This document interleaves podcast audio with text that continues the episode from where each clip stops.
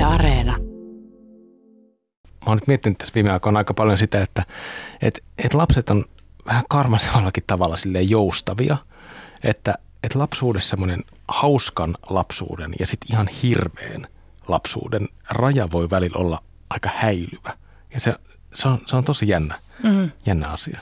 Tarkoitatko se sitä, että lapsena jotkut asiat, jotka aikuisen näkökulmasta on ihan kammottavia, niin lapsena ne voi tuntua jopa jotenkin normaaleilta. Niin, niin. Ja kun se lapsi ei tajua siellä keskellä lapsuuttaan, että tämä mitä minulle nyt tapahtuu, niin ehkä tuottaa sen, että mä aikuisena istun – monta vuotta psykoterapiassa käsittelemässä tätä kaikkea. Niin, just, just onneksi ei tiesi tuollaista niin. tunnetta, että sitä se, toi on just sitä semmoista laps, mm. lapsen mielen jotenkin joustavuutta.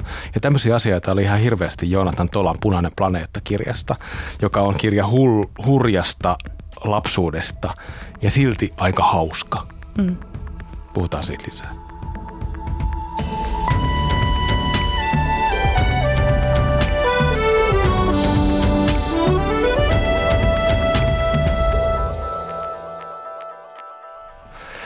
Tervetuloa lukupiiri Tulustoet Kylmälään. Mä oon Pietari Kylmälä. Ja mä oon Anna Tulusto. Tämä lukupiiri on tarkoitettu kaikille lukijoille ja lukemisesta haaveileville ja me luetaan täällä viikoittain kirjoja vakiovieraiden kanssa. Ja tällä kertaa keskustelemassa Joonatan Tolan Punainen planeetta-kirjasta ovat viestintäkoordinaattori Heli Katainen, joka olisi Roald Dahlin Matilda, jos olisi kirja. Eli erikoisen mielikuvitusrikas ja kapinallinen lukutukka ilmeisesti. Ja tuomi toimittaja Suonna Kononen, joka on siis kulttuuritoimittajana syvällä joensuulaisten taiteilijan erojen sielun elämässä, eli, eli vähän myös tämän, tämän kertaisen kirjan maisemissa. Hei Heli ja Suonna, tervetuloa ensinnäkin mukaan. Hauska päästä keskustelemaan teidän kanssa. Sanokaa teidän päällimmäiset alkufiilikset Joonatan Tolan punaisesta planeetasta. Tämä oli kyllä hyvin semmoinen mieleenjäävä lukukokemus jotenkin. Siinä on semmoinen niin kuin aika kaleidoskooppimainen tunnelma, että, että niin kuin palaset pyörii ja tuota, karuselli kiihtyy ja jotenkin niin kuin siinä, siinä säälittää sekä, sekä tuota kirjan isä että, että kirjan kirjoittaja poikaa. Tämä oli tosi hauska ja hurja lukukokemus mun mielestä. Mä nautin siitä huumorista, mutta sitten toi, toi sukutarina tuossa oli kyllä jotenkin pelottava pelottava, pelottavan tosi. Mm. mutta tykkäsin siitä, miten sitä lapsen maailmaa oli siinä kuvattu. Meidän seuraajat muuten äänesti Punaisen planeetan tämän jakson aiheeksi ja heillä oli tällaisia fiiliksiä. Ää, vahva ja ehjä, ehjä taideteos, pidän yhtenä parhaista kirjoista pitkään aikaan ja kertoja oli kiinnostava ja hauska, tarina taas järkyttävä ja ahdistava. Joskus todellisuus on tarua ihmeellisempää, mutta myös, että ärsytti että aiheet oli raastavia ja sydämeen käypiä, mutta tyyli oli tosi raskas yhden lukijan mielestä. Noi oli taas olla Instagramista noi kommentit. Kyllä. Mä luin toista somea, eli Facebookia, jossa on keskusteltu kirjallisuuden ystävissä tosi paljon tästä kirjasta. Joku sano, kirjoitti siellä, että taiteen tehtävä ei ole miellyttää, vaan ravisuttaa sielua. Joonatan Tona, Tolan esikoinen tekee juuri niin – ja että harvoin tulee yhtä väkevää lukukokemusta hyvässä ja pahassa. Itse asiassa aika samantyyppisiä mm. kommentteja. Syvä sukellus psykoottiseen mieleen ja perhekaaukseen. Joo, ehkä tuosta tulee just näistä kommenteista tulee mieleen, että tämä on tämmöinen aika äärikuvaus ihmismielestä. Elämästä. Ja niin, mm. si, mi, mi, miten elämässä voi käydä ja, ja mihin jotenkin ihmismieli kanssa jotenkin taipuu, millaisiin hulluuden kokemuksiin ja toisaalta millaisiin selviytymisen selviytymisen kokemuksiin sit myös kaiken, sen, kaiken tämän kirjan kuvaaman hulluuden keskellä. Tämä Punainen planeetta on todellakin kirja Joonatan Tolan omasta perheestä. Se kertoo aluksi aika sellaisella surrealistisellakin sinnikkyydellä happikoneen kanssa elävästä isoisästä, sitten hyvin kylmähermoisesta isoäidistä, mutta sitten ennen kaikkea tämä kirja kertoo Tolan varhaislapsuuden perheestä ja siinä kirjassa kaikkein näkyvimmän ja ehkä meluisimman roolin saa hänen isänsä, taiteilija Mikko J. Tola, joka kärsii skitsofreniasta ja alkoholismista. Tässä kirjassa jotenkin elämä on sellaista pyöremyrskyä, taiteen tekemistä, hulluutta, köyhyyttä ja alituista kuoleman vaaraa. Tämä kirja on todella omakohtainen ja Tolahan on kertonutkin, että paitsi että hän on tietenkin mielikuvitellut asioita, niin hän on käyttänyt hyväkseen myös isänsä kirjeitä ja sähkösanomia, lehtileikkeitä, jotain videomatskuja ja se näkyykin tästä kirjasta. Kertoja, eli Joonatan Tola oli kuusivuotias, kun isä kuoli ja äiti kuoli sitten muutamaa vuotta myöhemmin. Pitäisikö meidän puhua lapsuudesta? Niin, siis jotenkin se lapsen näkökulma on koko ajan tässä, tässä romaanissa läsnä. Miten Helja Suona teidän mielestä se, jotenkin se lapsen näkökulma rakennetaan tässä romaanissa? Mun mielestä se tuntuu tosi aidolta. Mulla ei ole lähipiirissä itsellä kauheasti lapsia, niin sitten mä vähän niin muistelen, että millainen ehkä itse on ollut lapsena tai millaisia kaverit on ollut. Mutta tämä, miten he niin puhuu, miten, äh, tässä heidän, millaiset heidän väliset suhteet on, suhteet myöskin niihin vanhempiin, tuntuu tosi todelliselta. Ja, ja sitten tässä on myöskin hyvin jotenkin kuvattu sitä, miten erilaisia nämä sisarukset on keskenään. Heillä on tosi isoja luonneeroja. Mm. On isin tyttöjä ja äidin poikia ja, ja vanhin on ehkä tämmöinen vähän rauhallisempi vastauksia etsivä tyyppi ja sitten on vähän sellaista kapinaa ja, ja. ja sellaista ulkomaailmaan kurottautumista ja sitten tämä kertoja hahmo Joonatan on, on sitten se aika arka ja pelokas tyyppi. Joo.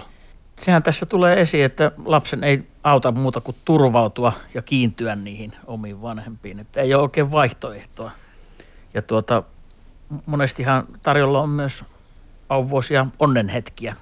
Tämmöinen lapsuuden rekonstruktio tässä kirjassa on mun mielestä aika, aika semmoinen todellisen ja vilpittömän oloinen, mutta se täytyy sanoa, että tosiaan kun Joonatan tuolla ei ole ollut kuuttakaan, kun isä on kuollut, niin tässä niin kuin tavallaan kertoja vie lukijaa sillä tavalla aika taitavasti, vaikka kyse on tietysti niin kuin hyvin, hyvin pitkälle niin kuin lapsen maailman rekonstruktiosta, että siinä ei puhu niin kuin viisivuotias poika, vaan siinä puhuu, puhuu tuota aikuinen opis, opiskellut ihminen, tuota, likitohtori, joka taitavasti osaa rakentaa näistä fragmenteista sitä ajankuvaa. Kyllä. Niin tota, mä just itsekin, minkä Suona sanoit, niin mietin lukiessani, että siinä on niin kuin se lapsen ääni, vai onko se kuitenkin enemmän sellaisen aikuisen ääni, joka on pystynyt käsittelemään tällaista lapsuutta, mitä tämä kirja kuvaa, ja sitten löytänyt jotenkin tavan kirjoittaa siitä lapsuudesta. Kyllä tämä varmasti, mm. ja niin kuin Jonathan tuossa kirjassa esimerkiksi siellä ihan lopussa kertoo, että tämä on vaatinut pitkän tämmöisen terapiaprosessin, että ylipäätänsä se lapsuus niin kuin aukeaa. Tämä, mm. Tämmöinen näin rankka lapsuus, jos se joutuu elämään niin kuin sairaiden vanhempien holhouksessa ja jotenkin ottaa koko ajan vastaan kaikkea semmoista suurta epävarmuutta, niin sieltä häviää hirveästi myös. Että kyse on semmoisesta, että, että muisti jollain tavalla suojelee, suojelee sitä lasta. Niin se, tämä on tietysti vaatinut varmasti niin kuin ison, ison sen prosessin, että ylipäätänsä, että ne muistat aukeaa. Ja nämä on tosi pieniä lapsia, tämän perheen lapset. Mm. Ja, ja silti he on, lapsella on jotenkin kyky rakastaa niitä omia vanhempia, mutta silti he joutuu aika usein tässä myös semmoisiin vähän niin kuin vastuunottajan Kyllä. asemaan. Mä mietin tuossa aika paljon sitä, että kun nämä lapset on niin erillään muusta maailmasta, niin heillehän se perheen arki varmaan on aika niin kuin tavallista ja normaalia. Ei he niin kuin ymmärrä välttämättä kauhean hyvin, että siinä on jotain kummallista, että heidän elämänsä on niin erilaista kuin kenenkään muun. Sitten ehkä sellainen niin kuin traagisin kohta tuossa kirjassa oli sellainen, missä, missä kuvattiin siirtymää siitä lapsuudesta nuoruuteen, sitä havaintoa, että – että ei olekaan enää hauskaa leikkiä. Mm. Että nyt oikeasti, jos meillä menee jotain rikki täällä kotona, niin meillä ei ole varaa ostaa mm. uutta. Se oli mun mielestä niin kuin musertava kohta Joo. tuolla. Mm. Kirjailijahan Helsingin Sanomien haastattelussa tuoreeltaan kommentoi, että tuota, hän on tämmöisen terapiasukupolven edustaja. Joo. Nämä asiat voidaan, voidaan nyt jo ottaa käsittelyyn ja niistä voidaan selvitä. Ja se on mun mielestä aika, aika hyvä, hyvä kuvaus tästä ilmiöstä, että siellä tosiaan on tämmöinen perheen, perheen suuri myyttinen isoisä hahmo, puoliksi kone ja puoliksi ihminen ja sitten on tämmöisellä omalla punaisella planeetalla selviävä hänen taiteilija Hulttio-poikansa ja siitäkin, siitäkin huolimatta, tuota, että mistä kuvioista tämä nuori Joonatan lähtee itse kehittymään kohti aikuisuutta, niin tota, hän pystyy kuitenkin niin kuin selvittämään paikkansa tässä, tässä maailmassa hmm. ja siinä, siitä, mistä hän on tullut. Mun mielestä tuossa alussa Anna sanoi jotenkin niin hienosti sen, että, että sitä lapsena ei niinku tajua, että tässä nyt mulle tapahtuu niitä asioita, minkä takia mä myöhemmin joudun terapiaan. Niin onhan tämä nyt, niinku, kun tätä lukee, niin ihan selvä, että et, et todellakin he kaikki lapset tarvii tukea tästä selvitäkseen ihan sieltä niin kuin Joonatanin isästä Joo. lähtien.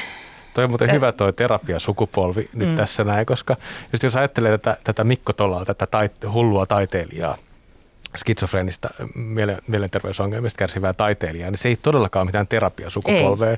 Se joutuu aina sitten sinne mielisairaalaan ikään kuin lataukseen ja vähän niin kuin katkolle siitä omasta, omasta maanisuudestaan ja sitten tulee masentuneena takaisin ja, ja kaikki vaan niin kuin jatkuu uudestaan ja uudestaan. Mutta sille tämä koko niin kuin tämmöinen niin kuin mielenterveyden hoitaminen on se niin kuin niiden sairauksien hoitaminen on itsessään tosi tuhoisaa koko ajan, koska sitä hoidetaan alkoholilla ja, mm. ja näin. Tässä, se, kirja, niin. tässä kirjassa on sellainen kohtaus, jossa, jossa kerrotaan, tota, tai kohta, jossa kerrotaan, kuinka Mikko J. Tola 50-luvulla syntynyt isä oli kirjoittanut seinään. Niillä oli hirveän kaoottinen se koko koti ympäristö ja se oli kirjoittanut seinään, että terapia tappaa taiteilijan. Kyllä että, että tässä on niin kuin kahden eri sukupolven miehet. Mua nauratti itse asiassa tässä asiassa myös sellainen, sellainen juttu tässä kirjassa, että kun Mikko J. Tola joutuu sairaalaan, niin psykiatri jotenkin lohduttaa häntä, että tämmöinen skitsofreeniseksi tulkittu käytös onkin strategia, jolla yrittää selvitä sellaisesta täysin sekoboltsista lapsuudesta. Joo, Mikko Jittola selvästikään niin kuin, ei näe niin kuin mitään ongelmia siinä omassa tekemisessään ja käyttäytymisessään. Että, että hänellä on semmoinen täysin kristallinkirkas visio, että hän luo oman taidesuunnan, surrealismin ja hän kirjoittaa runoja ja tekee maalauksia ja syntyy muunkinlaista, muunkinlaista eikö sillä laulu, lasten laulujakin tekstitetään. Ja, et, et, et, niin kuin, Kaikkea, mitä tahansa. Kaikkea. Tuotanto, tuotanto on käynnissä ja maailma ei vaan ymmärrä eikä, eikä vanhemmat älyä lähettää rahaa tarpeeksi. Mites kun sä, sä oot Suonna siellä Joensuussa tälläkin hetkellä parhaillaan, niin muistat sä Mikko J. Tolaa sieltä Joensuusta ja tunnistit sä näitä paikkoja, koska tässä aika paljon pyöritään myös Joensuussa. Kyllä tästä tunnistaa tietysti sitä joensuulaista miljöitä ja, ja Tolan perhehän vaikutti myös tuolla Lieksan suunnalla. Mun täytyy myöntää, että mä oon tullut Joensuuhun töiden perässä jo sen jälkeen, kun kun tuota Tola, Tola kuoli vuonna 1989, mutta mä oon kuitenkin lukenut meidän sanomalehden Karjalaisen arkistosta kaikki Mikko J. Tolaan liittyvät jutut ja hän oli kuitenkin aika näkyvä, näkyvä hahmo 80-luvun Pohjois-Karjalassa, että, että, että kuvataidetta syntyy ja omakustainen runoutta syntyy ja lehdissä hän il, maksoi ilmoituksiakin taidenäyttelyistään ja, ja sai, sai pikku haastattelu itsestään esiin, että, että siinä mielessä hän on jännä, että että hän niin kuin on tässä kirjassa kuin suurempikin tämmöinen Picasso-tyyppinen hahmo tai, tai joku tämmöinen va- valtava alkuvoimainen luova Nero, mutta, mutta tavallaan hänen, hänen tuota, taiteilijan työnsä jäi kurjalla tavalla kesken, että tuota, hän on jäänyt pohjoiskarjalaisten tämmöisten pitkän linjan kuvataideharrastajien mieleen, mutta ei häntä tunneta samalla tavalla kuin vaikka Kalervo Palsan kaltaista tuota pohjoista hyvin nero, nerokasta, mutta samaan aikaan hyvin, hyvin ongelmoivaa niin. Ehkä tämän, tämän kirjan yksi tulkinta on se, että ei se taide kuitenkaan ollut niin hyvää, että, että oli enemmän tämmöistä niin kuin paahtamista tätä taiteilijan mm. enemmän, mutta ehkä se ei sisällöllisesti ollut kuitenkaan niin mieleenpainuvaa. Yksi hyvä kysymys, mikä ainakin mulle herätti, että kuka sitten määrittelee sen taiteilijuuden, että voiko itse määritellä itsensä taiteilijaksi, koska kyllä mäkin sain tuon kuvan, että ehkä hänellä oli suuremmat visiot kuin mitä sitten todellisuudessa tapahtui. Kyllä, mm. joo. Toi on, toi, on, toi on iso kysymys kanssa.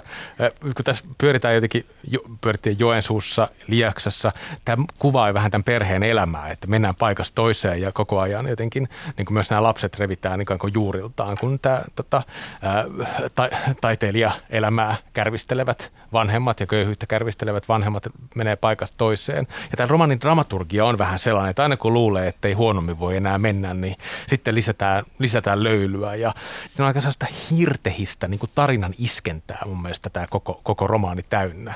Mutta se on silti tosi siinä on, siinä on vakavuutta, mutta se on silti tosi hauska. Mi, mi, millainen on teidän mielestä ikään kuin huumorin merkitys punaisessa planeetassa? Oliko tämä teidän mielestä hauska kirja? No oli. Mun mielestä oli hauska kirja, mutta samaan aikaan tuntui ihan hirvittävältä, että pystyy nauraa tällaisille asioille, kun miettii, mikä se kirjan kehys oli Niin, tai se niin. tarina. Öm, mutta se oli jotenkin sellaista ihanan kuivaa ja lakonista se huumori, että, että monesti tuntui, että, että se lähti siitä, että, että kerrotaan joku sen Mikko Tolan omituinen päähänpisto ja se jo naurattaa sinällään, mutta sitten se koko homma viimeistellään jollain sellaisella, sellaisella lakonisella kommentilla, joka vie sen tilanteen jotenkin vielä pitemmälle ja tekee siitä entistä nauranalaisemman. Et siellä oli esimerkiksi mun mielestä aivan hulvaton kohta, missä, missä tota, tää, siis tämähän on ihan kamalaa, kun koko perhe näkee nälkää mm. jatkuvasti. Öm, ja sitten heillä on, on tota lemmikkikanoja, kesyjä kanoja.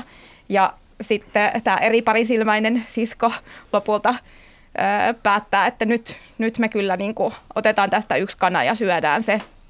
Ja lopulta sitten sit, tota, isäkin suostuu siihen ja se on tuommoinen katkelma, että missä Mikko Tola siis ää, tai kerrotaan Mikko Tolasta, että sitten hän katkaisi kanan pään postimyynnistä hankitulla viidakkoveitsellä, tunki sipulin kanan takapuoleen ja paistoi sen kuulemma ranskalaiseen tyyliin avonuotiolla. Saimme koko perhe salmonellan. Joo, Et kyllä. jotenkin tämä viimeinen huomio vielä siinä aina niin kuin, oh, Tämä oli kuulemma toinen, toinen ö, ruokalaji, mitä hän osasi valmistaa.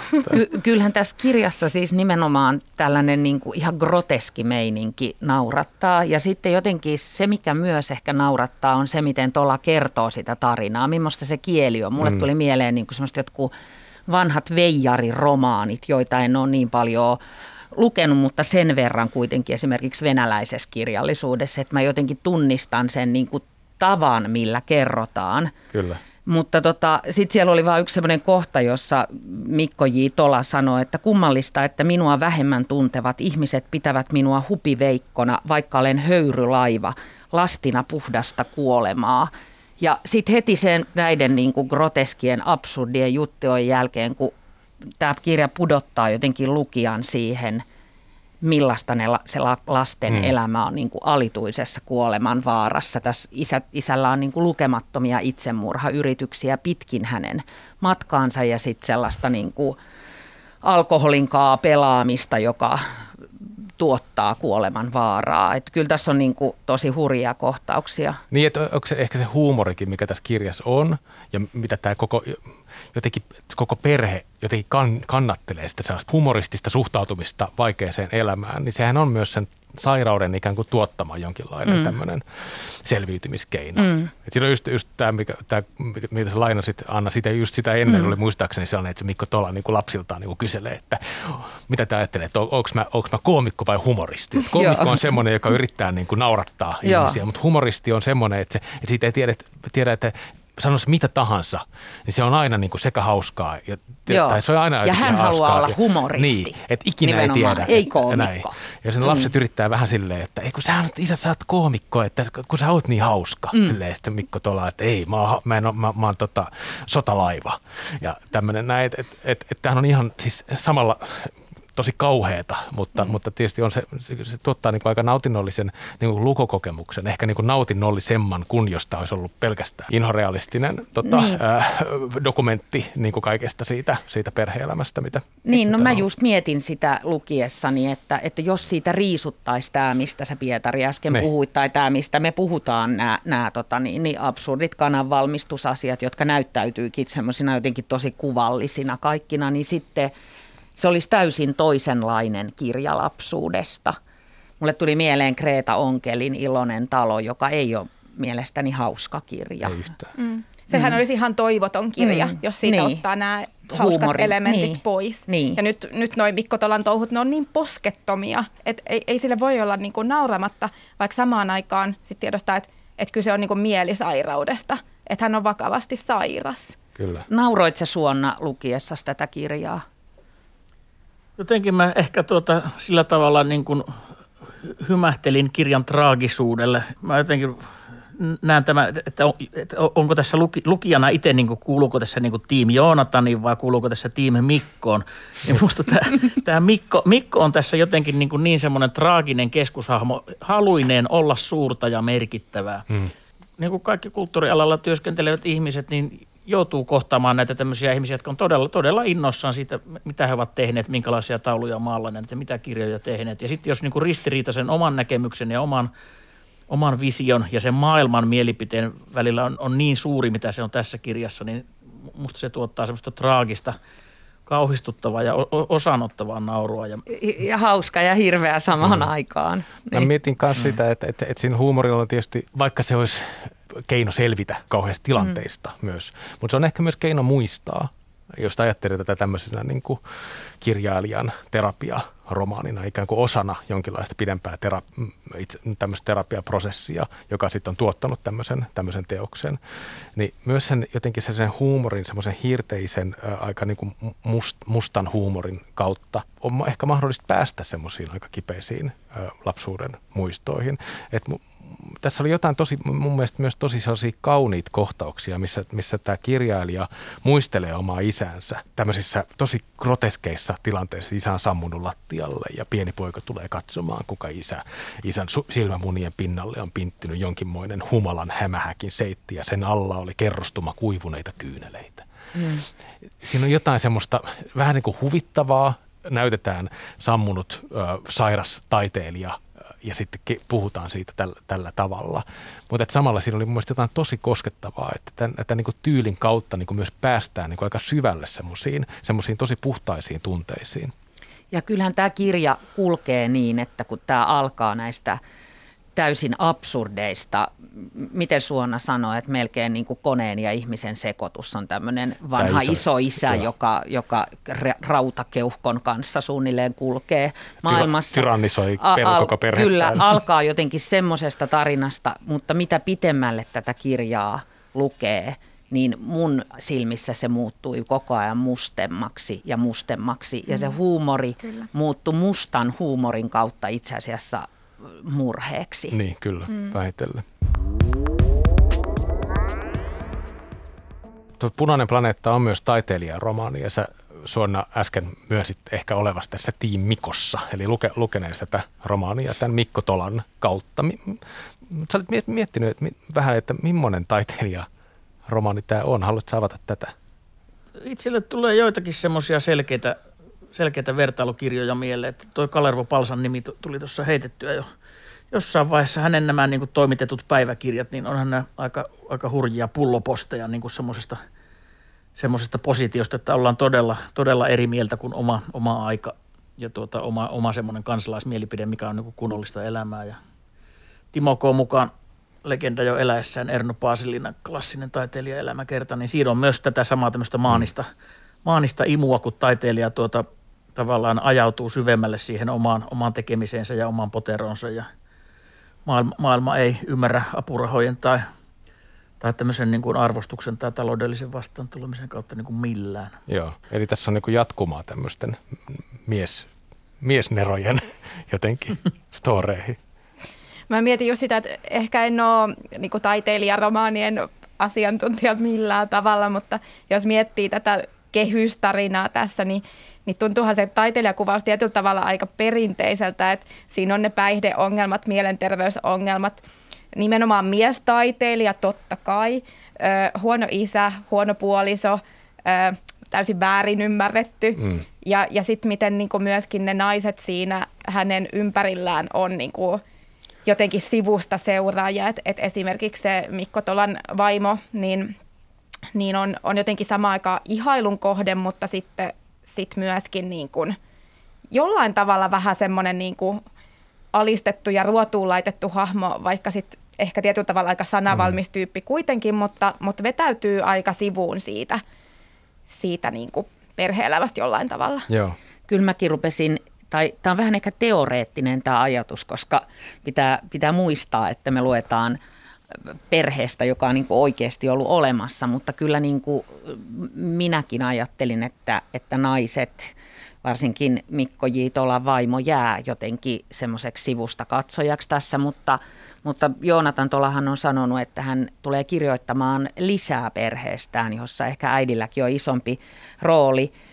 Mä mietin jotenkin, tämä kirja sai mut ajattelemaan kuitenkin sitä, josta olisi täydellistä fiktiota, mm. niin – että mitä jos se Mikko J. Tola olisi ollutkin nainen, että minkälainen tosta, tollasesta tarinasta tulisi jos se, jos se ihminen olisikin nainen. Musta tuntuu, että maailma ei ole vieläkään ihan valmis siihen, että, että, että näin olisi voinut olla. Siin, siis jos puhuttaisiin fiktiosta. Niin kyllä, mutta ehkä sillä mm. ei olisi niin paljon kannattelijoita sillä, mm. nais, täl, sillä naisnerolla. Niin. Et kun tätä kirjaa lukee, että et mikä niinku mahdollistaa tämmöisen niinku neron ö, väkivaltaisen käyttäytymisen vaikka omia lapsia kohtaan. Siis mm. tämähän, on, tämähän on kuvaus niinku, niinku vakavasta niinku lasten niinku hyväksikäytöstä semmo, niin kuin väkivallasta lapsia kohtaan, että, että tässä on niin kuin monta kohtaa, että, että nyt, ne, nyt ne lapset pitäisi ottaa huostaan. Ja tästä myös niin kuin, tota, kirjailija on itse puhunut tästä näin, että, että se oli suuri helpotus, kun heidät lopulta otettiin mm. huostaan mm. ja tämä niin kuin helvetti loppu.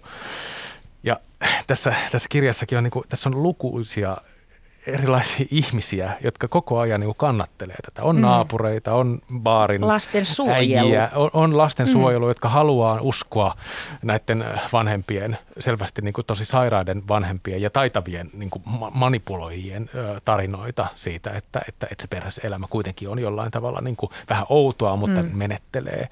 On kriitikoita, jotka haluaa vähän just, jotka kirjoittaa juttuja, juttuja ja pitää sillä tavalla yllä tämän, tämän niin kuin hullun hullun neron, sitä, mitä, mitä hän niin käsittää, käsittää omaksi nero, neroudekseen. Koko se taidemaailma jollain tavalla niin kuin pitää, pitää yllä tätä näin.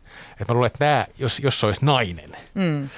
jos Mikko Tola olisi, olisi Mikaela Tola, niin, tota, niin se, näitä, näitä tämmöisiä niin kannattelevia rakenteita ei välttämättä olisi niin paljon. Mm. Se ei ehkä mm. kestäisi ihan niin kauaa, tämä perhehulluus. Niin, ja tämän, tämän Mikko J. Tolan koko tämä tämmöinen niin kuin suunnaton itseensä kohdistuva ihailu, mitä se on. Hän kirjoittaa, hän haluaa antaa äänen niille, jotka on vaiennettu. Ja hän, hän jotenkin, hän on vähän tällainen niin kuin pelastaja, hahmo, kuvittelee olevansa. Mm. Ehkä mm. myöskin just tämä niin kuin alkoholismi ja, ja tämmöinen sekoilu, että etenkin tässä Suomen kontekstissa sehän on se, millaisena me ehkä niin kuin aika monet kuuluisat taiteilijat mm. tunnetaan. Mm. Se on se tyypillinen tarina. Mulla on yksi kaveri, sanotaan kirjan luettua hauskasti, että tuota, tämä tyylilaji oli got to get the shit out of the system. Jos. Jotenkin nyt, nyt tässä kun kuuntelen teidän näitä analyysejä, niin mulle tulee mieleen, että tässä niinku tavallaan niinku kirjailija Joonatan Tola heittää näitä paskoja omasta systeemistään ulos, mutta tietyllä tavallahan tässä myös niin kuin siistitään sitä niin kuin kuvaa siitä taiteilija neromyytistä, että se myös tomutetaan aika, aika railakkaasti sitä, mitä se on, niin kuin, mitä se on arjessa – kun tämmöinen itseään niin kuin mielettömänä Joensuun Picassona pitävä tyyppi pääsee terrorisoimaan niin kuin lähiympäristöä ja lapsiaan. Mm. Tämä on tämmöinen tuulatus, tuulatuskirja. Joo, joo. Mm. ja, ja tuo systeemi on muuten hyvä, koska Mikko Tolaan ja nämä vanhemmat on tosiaan systeemivastaisia, että Kyllä. järjestelmä mm. pilaa just lapset, lapset ja pilaa rakkauden ja pilaa läheisyyden ja pilaa kaiken.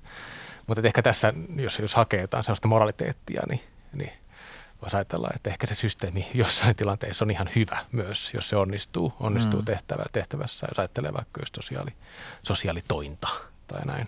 Joo. Ehkä tässä niin kirjan ansioita on just se, että tämmöinen viaton pikkupojan katse, niin se rinnastetaan sitten tämmöiseen niin kuin särkyneen ja sairastuneen aikuisen miehen katseeseen. Ja tuota, ne, ne, ne näkee niin kuin ristiin näitä asioita ja se on, se on tässä – se on tässä kiehtovaa. Ja toi, mitä puhuitte tämän kirjan näistä sukupuoliasetelmista, kyllä mä sitäkin mietin tosiaankin, että tosiaankin niin kuin, kyllähän tässä niin kuin isoäidin ja äidin ja sisarusten tehtävä on niin kuin mukautua, mukautua tavallaan siihen melskeeseen ja yrittää selvitä hengissä tästä niin kuin titaanista, joka nyt on sattunut puolisoksi tai pojaksi tai isäksi. Mä tulin jotenkin nyt ajatelleeksi, kun mä oon kuunnellut Suonna sun ja Helin ja sun Pietari niin kuin ajatuksia tästä kirjasta, että tämä jäi ehkä kuitenkin tästä kaikesta traagisuudestaan huolimatta mulle vähän etäiseksi tämä kirja. Ehkä niiden asioiden takia, joista ollaan puhuttu, millainen tämä taiteilijan kuva tässä on, m- mitä se huumori teki sille tarinalle. Mä en tarkoita, että mä olisin halunnut lukea nyyhkytarinan lapsuudesta, niin. mutta silti mä muistan tästä kirjasta – voimakkaimmin sellaisen kohtauksen, jossa tämä pieni poika istuu taksissa. Äiti on ollut sairaalassa hermotaudin takia. Ja yhtäkkiä äiti niin kuin romahtaa ja itkee ja tämä poika lohduttaa äitiään ja sanoo, että, että mä pidän huolen siitä, että sä et kuole. Mutta hän sanoo sen silleen jännällä lapsen kielellä. Mä en toista sitä nyt. Mutta, mutta, mutta tämä oli niinku semmoinen kohta, joka mulle jäi semmoiseksi kauhean niinku pusertavaksi, jonka mä varmaan muistan aina. Mutta sitten jollain tavalla mä liikuin tunne, mä olin tunnetasolla ehkä vähän kaukana välillä. Mä saan tosta silleen kiinni. Mm. Mä yritin miettiä tätä genreä, että mikä tämä lajityyppi on. Ja mä tulin siihen tulokseen, että tämä on sotakirja. että on muodoltaan. Tässä mennään taistelusta toiseen. Aina tulee uusi keskitys, aina hyökätään jostain ja, ja, tota, ja joku puolustustaistelu. Ja taas mennään kirveellä oven läpi ja, ja joudutaan ä, tota, mielisairaalaan. Et sotakirjallisuudessa tyypillisesti on semmoista, että se on, että se on niin aika toisteista se dramaturgia. Mun tässä on semmoinen. Ja tietysti tämä Mikko Tola on niin sotahullu, että, että, se, että se itsekin käy koko ajan sellaista sotaa. sotaa Kyllä siihen. hänellä on tämä natsiupseerin Joo. sivupersoona. Joo, mutta se ehkä oli niin. semmoinen niin kuin tietyllä tavalla vähän niin kuin etäännyttävä silleen, että mm. tässä on niin kuin jatkuva sota, sota käynnissä, jolla ei ole loppua ollenkaan. Mm. Mulle tämä oli sotakirja.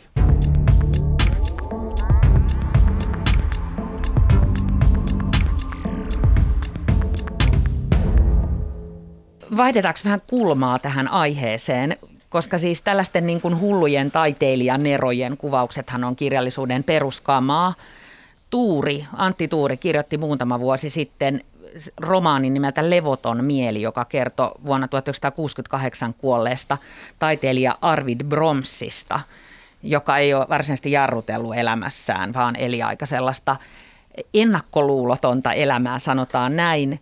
Ja sitten näitä on fiktiossakin tällaisia Mikko J. Tolan sielunkumppaneita jollain tavalla – Veikko Huovisen havukkaahon ajattelija, eli tämä itseoppinut filosofi Konsta Pylkkänen metsästää jotain sinistä ajatusta ja mm. mua nauratti se, koska Mikko J. Tola on taas punaiselta planeetalta. Tässä on hieno planeettateoria muuten tässä Tolan kirjassa. Mutta jos annetaan vielä intuition kuljettaa vähän pitemmälle, niin mitä taideteoksia teille tuli mieleen sen jälkeen, kun te olitte lukenut tämän punaisen planeetan? No mulle tuli Knausgård mieleen, että just se ö, alkoholismi ja pelko sitä isää kohtaa, mitä, mitä tämä kertoja siinäkin kirjassa koki. Sitten mulle tuli mieleen John Irvingin kirjat. Jotenkin tällaiset niin kuin perhe- ja sukutarinat, mm. aika sellainen absurdi, että siellä on vähän sellaiset, että niin onko tämä totta vai ei, että voiko näin oikeasti tapahtua. Ja sitten jotenkin siitä huumorista mulla tuli Petri Tamminen mieleen joistakin kohdista jostain syystä. Nämä nyt oli okay. vähän tällaisia, että en mä osaa ehkä kaikkea niin perustella, mutta, mutta näin. Sitten mä ehkä haluaisin vielä yhden leffankin mainita. Öö, mietin sitä paljon, että miten sitä lapsen maailmaa tässä on kuvattu, tai se tuntui tosi keskeiseltä. Niin sitten tuli mieleen semmoinen amerikkalainen elokuva kuin Florida Project – Mä oon nähnyt sen. Joo, mm. siinä on todella, todella upeat lapsihahmot, äh, niin taitavat näyttelijät. Ja se, miten siinä leffassa jotenkin kuvataan sitä, että kun ne äh, elämän olosuhteet on aika ankarat, on köyhyyttä, että et ollaan semmoisessa niin kuin, he asuu sellaisessa niin kuin motellityylisessä paikassa, niin se, että miten niin kuin, nämä lapset pystyy tekemään siitä niin kuin kauheasta – Joo. jotenkin jännittävää ja hauskaa. Se elokuva kuvaa niin kuin... Mutta se on musertava leffa mm, kyllä Se myös. on musertava. Se kuvaa niin kuin, äh, valkoisten amerikkalaisten, voisiko sanoa alaluokkaa. Mm. Mm. Mä itse asiassa mietin jotenkin vähän tuosta samaa, samaa kuviota. Mutta tuli jostain syystä mieleen Roberto Beninin elokuva Kaunis elämä. Jos, jos tässä Mikko Tolan skitsofrenia – pitää koko perhettä otteessaan, vie perheen jotenkin semmoiseen niin outoon niin sairauden maailmaan, että koko perhe joutuu elää, elää semmoisessa tietynlaisessa harhassa, ää, tota, vähän sellaisessa ahdistavassa, ahdistavassa tota, ku, kuviossa. Roberto Benini tässä Kaunis elämä elokuvassa sitten isä yrittää suojella, suojella lastaan sillä tavalla, että se keskellä tota, natsien suorittamaa kansanmurhaa ikään kuin uskottelee sitä, että, että tämä on kuitenkin tavan leikkiä ja, ja, ja tota, ikään kuin sille hyvällä yrittää, yrittää suojella, suojella lastaan viemällä sen semmoiseen outoon niin kuviteltuun, kuviteltuun maailmaan, missä asiat ei ole siltä, miltä ne näyttää. Vanhemmilla on ihan mieletön, mieletön valta omiin lapsiinsa siihen, että miltä se maailma itsessään jotenkin tuntuu. Et tässä, tässä mä niin ajattelin koko ajan tässä punaisessa planeetassa sitä, että, että nämä lapset on täysin näiden vanhempien armoilla. Ja sitten jos ajattelee sitä Roberto Beninin ikään kuin sitä, sitä ää, niin kuin positiivista esimerkkiä tämmöistä samanlaista mm. jutusta. Mutta siinä on sama asia, että, mm. että, että se lapsi on täysin sen vanhemman armoilla, niiden, niiden aikuisten armoilla.